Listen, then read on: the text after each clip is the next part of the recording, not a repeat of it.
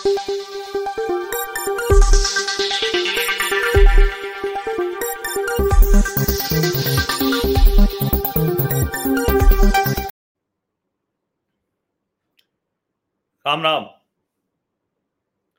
आज आपको पता है जो इंडिया अलायंस है, इंडिया जिसका शॉर्ट फॉर्म है, उसकी आज बैठक हुई दिल्ली में।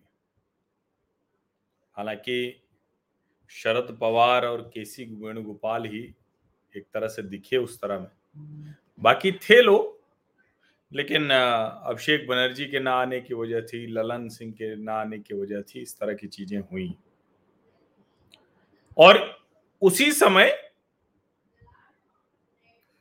आज ही एक शाम से शुरू हुई और खबर एक और आई कि प्रधानमंत्री नरेंद्र मोदी वो भाजपा कार्यालय जा रहे हैं। अब बड़ा सामान्य सा था। भाई, चुनाव नज़दीक आ रहे हैं तो जो चुनाव समिति होती है पार्टियों की तो जो भारतीय जनता पार्टी की सीईसी है सेंट्रल इलेक्शन कमेटी केंद्रीय चुनाव समिति, उसकी बैठक है। इस वक्त चल रही है। अभी जब मैं आपसे बात कर रहा हूँ तो बैठक शुरू हो गई थी, चल रही है। और उस बैठक में ज़ाहिर है कि तय होगा कि भाई मध्य प्रदेश और छत्तीसगढ़, उसमें और कितने जो सीटें हैं जिस पर प्रत्याशी घोषित कर देना चाहिए। राजस्थान में नहीं घोषित कर पाए तो ये क्या गड़बड़ तो नहीं जा रहा है? इसका संदेश कुछ गड़बड़ा रहा है क्या? संदेश कैसे ठीक किया जाए? तो ये सब चर्चा होगी। हो सकता है कि मध्य प्रदेश और छत्तीसगढ़ के बाद राजस्थान की भी सूची आ जाए। क्योंकि आज अभी बैठक हो रही है तो सूची या तो देर रात जारी होगी और या तो फिर कल सुबह या दोपहर किसी समय जारी होगी। लेकिन प्रधानमंत्री भाजपा कार्यालय क्या गए? भारतीय जनता पार्टी ने तो जश्न मना लिया। और जश्न किस चीज़ का? जी ट्वेंटी की सफलता का जश्न। अब सवाल पूछे जा रहे हैं। और वो सवाल मुझे लगता है कि देश में पूछा जाना चाहिए, उसका जवाब भी आना चाहिए, देश को उसका जवाब जानना चाहिए। सवाल ये पूछा जा रहा है कि भाई जी ट्वेंटी ये तो अंतरराष्ट्रीय आयोजन था, लेकिन भारत में हुआ था ना?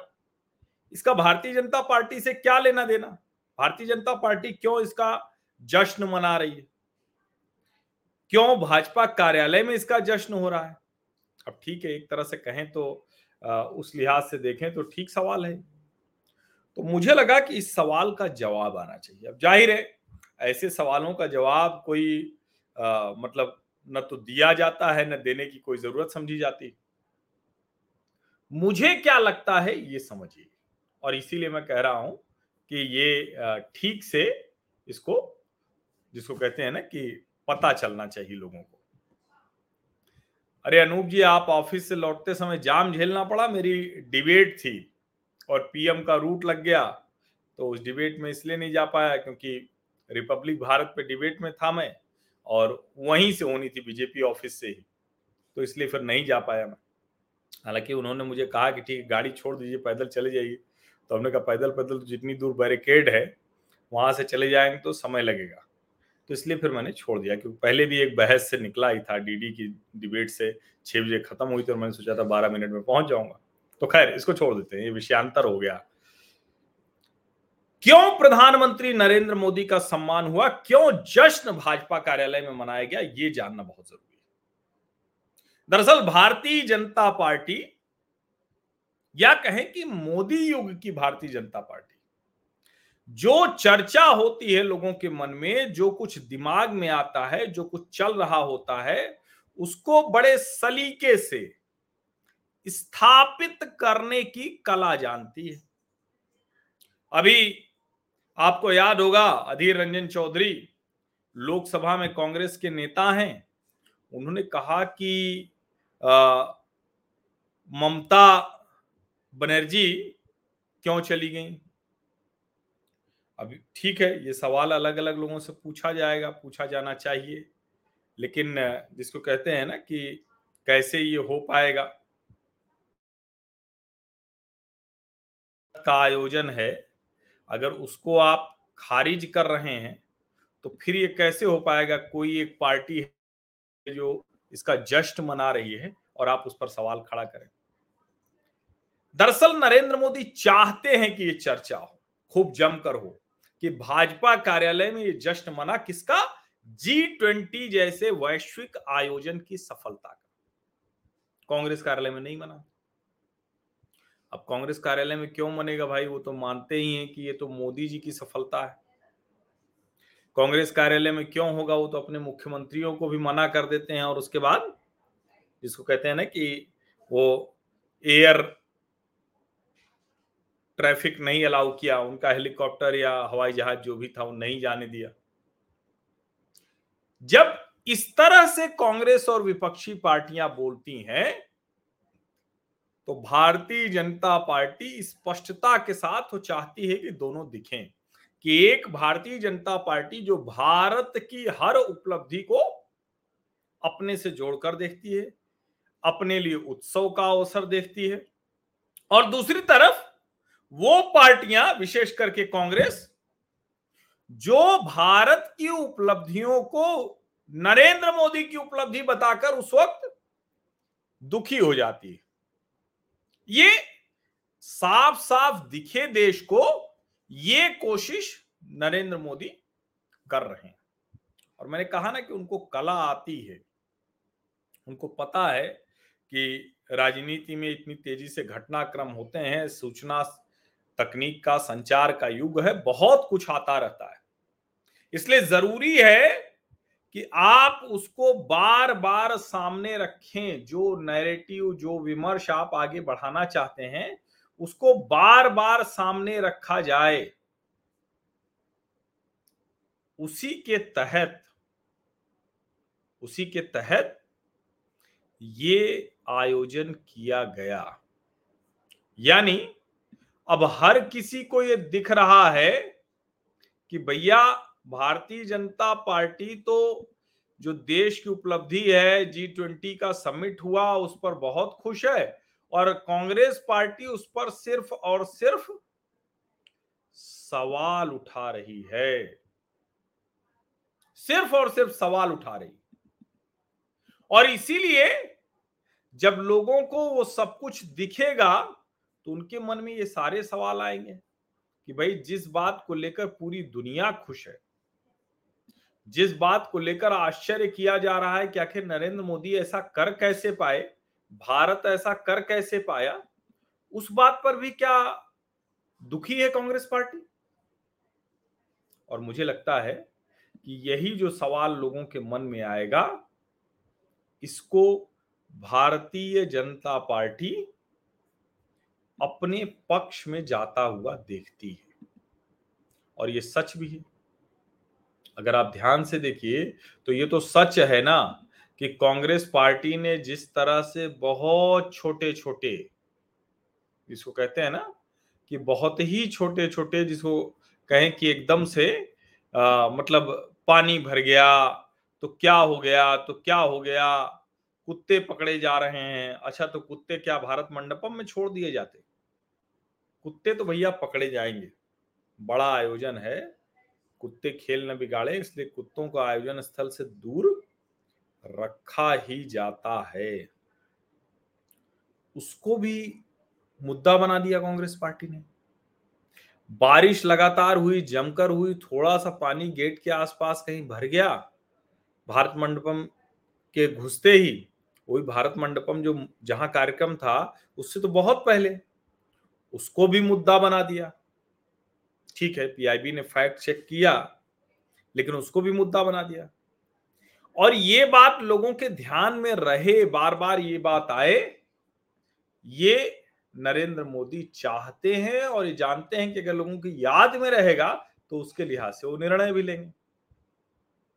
तो ये सवाल जब आता है कि जी ट्वेंटी की सफलता का जश्न भाजपा कार्यालय में क्यों तो बड़ा स्पष्ट है। भारतीय जनता पार्टी अकेली पार्टी है जो इसका भी जश्न मना रही दूसरा वो कहेंगे कि भाई, नरेंद्र मोदी ऐसे वैश्विक नेता के तौर पर उभर कर आए और आज सीईसी की मीटिंग थी तो भारतीय जनता पार्टी के कार्यकर्ता उत्साहित हो गए। टीवी पर यही बताया जाएगा। हालाँकि ऐसे कोई उत्साहित नहीं होते हैं सीईसी की मीटिंग वैसे होती थोड़ी ना होता है। लेकिन ये तरीका है और इस तरीके को इस शैली को जो नरेंद्र मोदी का समर्थक है, वो पसंद भी कर रहा है। अब ये तो हो गई। अब जरा मैं आपको एक, मेरे पास एक बुकलेट किसी ने भेजी। ये बुकलेट है वो। तो मुझे लगा कि आप लोगों को दिखानी चाहिए। Bharat the mother of democracy और ये चित्र देखिए, भारत के हर क्षेत्र के लोगों को जिसको कहते हैं ना कि रंग रूप वेशभूषा चाहे अनेक हो। Harmony acceptability equality freedom inclusivity service हाँ सर्विस ही है। ये जो बुकलेट है जिसको मुझे पता चला कि ये सबको दी गई है उस कार्यक्रम में आए लोगों को तो मैंने कहा कि ये आप लोगों को भी देखना चाहिए। देखिए कि ये बुकलेट क्या है, इस बुकलेट में क्या कुछ है?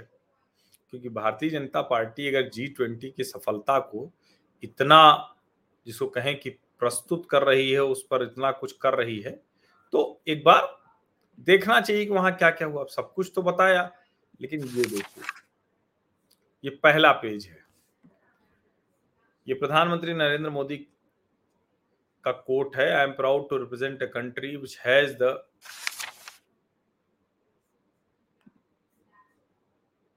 अच्छा ये, ठीक है, ये बड़ा हाँ ये ठीक है। I am proud to represent a country which has the distinction of being named as the mother of democracy we have had a great tradition of democracy for thousand of years our diversity is the hallmark of our strong democracy a country that has dozens of language hundred of dialects different lifestyles, cuisines. This is the best example of a vibrant democracy वो कह रहे मैं ऐसे देश से आता हूँ जो लोकतंत्र की जननी के तौर पर जानी जाती है। हमारी जो लोकतंत्र की परंपरा है, वो हज़ारों वर्षों की है। वो बता रहे हैं, और किस तरह से अनेकता में एकता, विविधता है, वो उसको भी उन्होंने बताया। हमारा देश जहाँ दर्जनों भाषाएँ, सैकड़ों बोलियाँ, जाने के तरह की जीवन शैली, खाना, सब कुछ है। अब ये देखिए, ये अलग अलग जो है, ये democratic ethos in Bharat over thousands of years ये देखिए एक एक करके इसको बताया गया है। ये बड़ा जो है, रोचक है। बहुत ही रोचक है।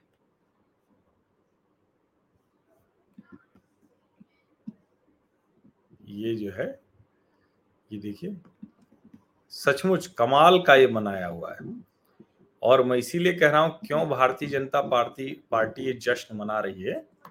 Sindhu Saraswati civilisation 6000 BC 2000 BC Vedic era 6000 BC 1100 BC local self governance 5000 thousand BC onwards philosophical foundation five thousand B C onwards Ramayana beyond 2000 thousand BC Mahabharata beyond eleven hundred B C eighth century B C third century ये देखिए, पूरा बता रहे हैं। मोहन, ये क्या है? महाजनपद and गणतंत्र, सातवीं, आठवीं शताब्दी B C Buddhism since 500 BC Ashoka दो सौ पैंसठ से दो जैनिज्म मेगस्थनीज कौटिल्य एंड अर्थशास्त्र। अभी जरा ऊपर आ जाइए। फिफ्थ सेंचुरी, फासेन, खालिमपुर, कॉपर प्लेट इंस्क्रिप्शन सेन संघ। और ये मतलब ये पूरे लगातार देखिए। अच्छा विजयनगर एम्पायर चौदहवीं से सोलह सोलहवीं शताब्दी। पदिशाह अकबर, छत्रपति शिवाजी 1630 से 1680 local self governance constitution of India 1947 यानी ये जो कॉन्स्टिट्यूशन ऑफ़ इंडिया है, इसके पहले के भारत की कहाँ से बता दिया? ये काम यही सरकार कर सकती है। अब आप इसको जो कहना हो कहिए, जो सोचना हो सोचिए। In Bharat that is India. अरे, ये तो सबसे महत्वपूर्ण लाइन है। ये आपने पढ़ी कि नहीं पढ़ी अभी तक? In Bharat that is India. समझिए, वो ये नहीं कह रहे हैं कि इंडिया दैट इज़ भारत। वो कह रहे हैं in Bharat that is India, the view of the view or the will of the people in governance has been the central part of life since earliest recorded history. According to the Indian ethos, democracy comprises the value of harmony, freedom of choice, freedom to hold multiple ideas, acceptability, equality, governance for the welfare of the people, and inclusivity of a society. In a society, all of these allow its common citizens to lead a dignified life अब जरा देखिए।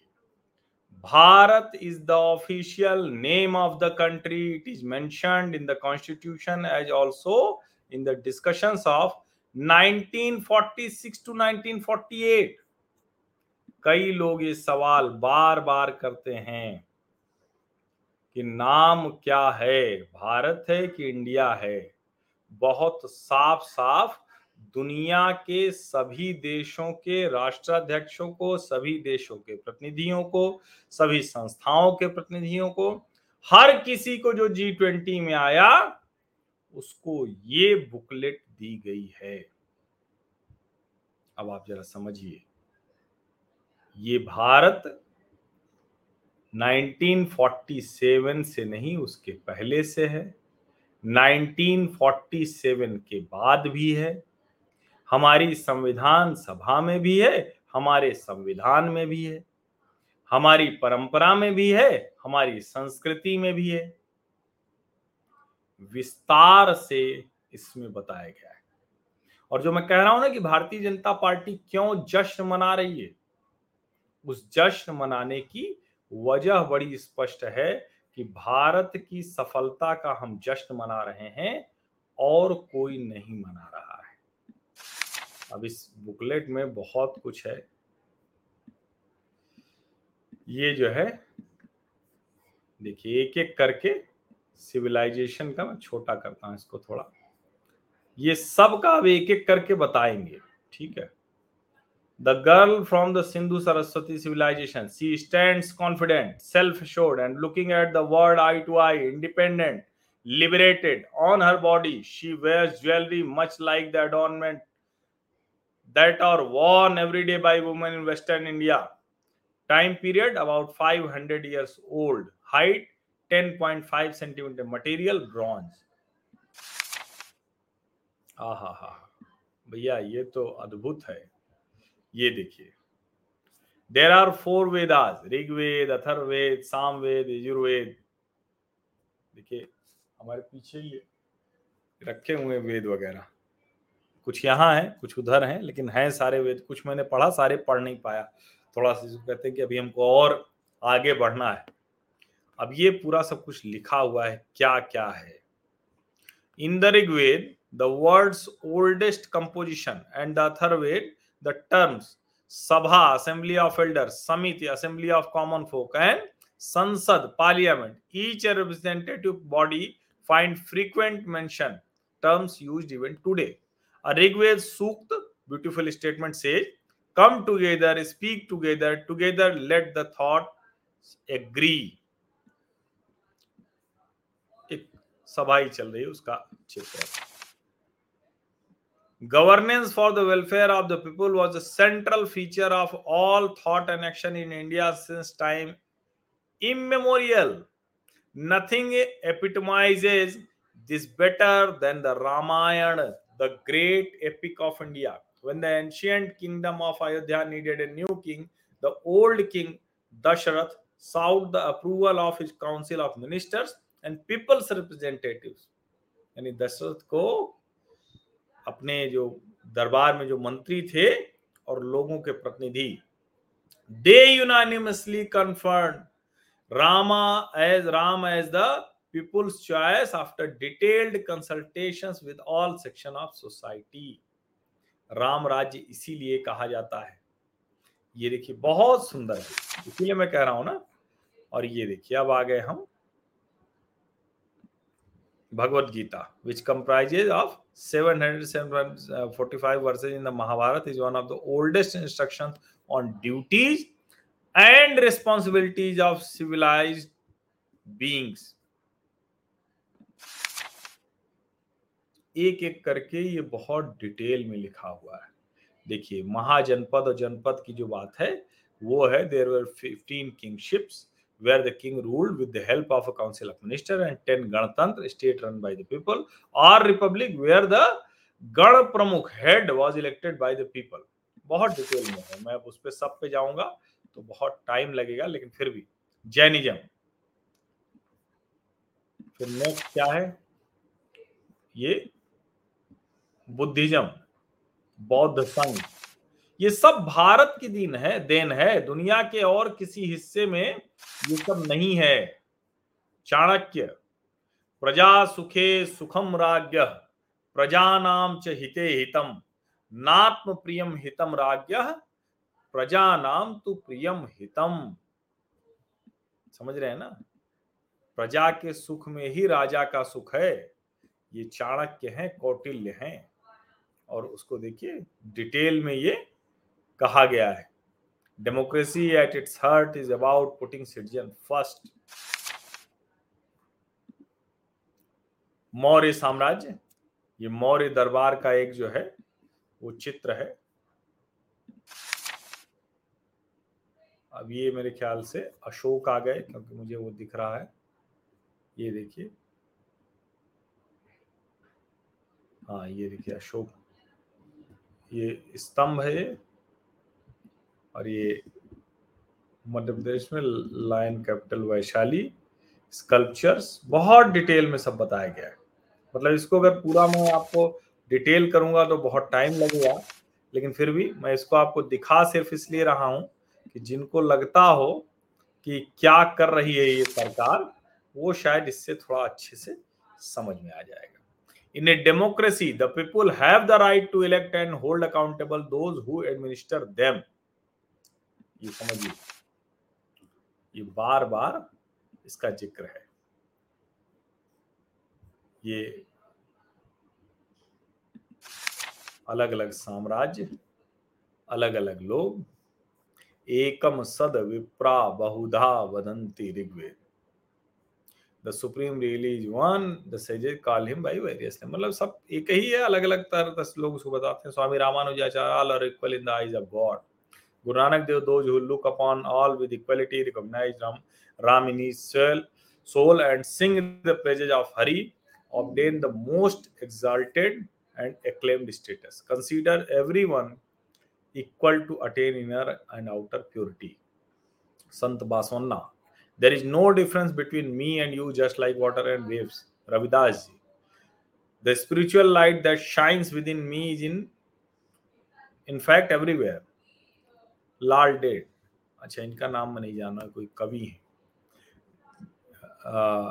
devotion is above caste creed and knowledge of the scriptures Shrimad Shankar Dev Assam एकम सद विप्रा बहुधा वदंती रामानुजाचार्य बुल्ले शाह, तुकाराम, संत ज्ञानेश्वर, पूंतनम नंबूदरी, रविदास शंकर देव महाप्रभु, चैतन्य महाप्रभु, भक्त नरसिंह मेहता गुरु नानक देव, संत कबीर, संत बासवनवा पोटे लाल dead, Swami Ramanand.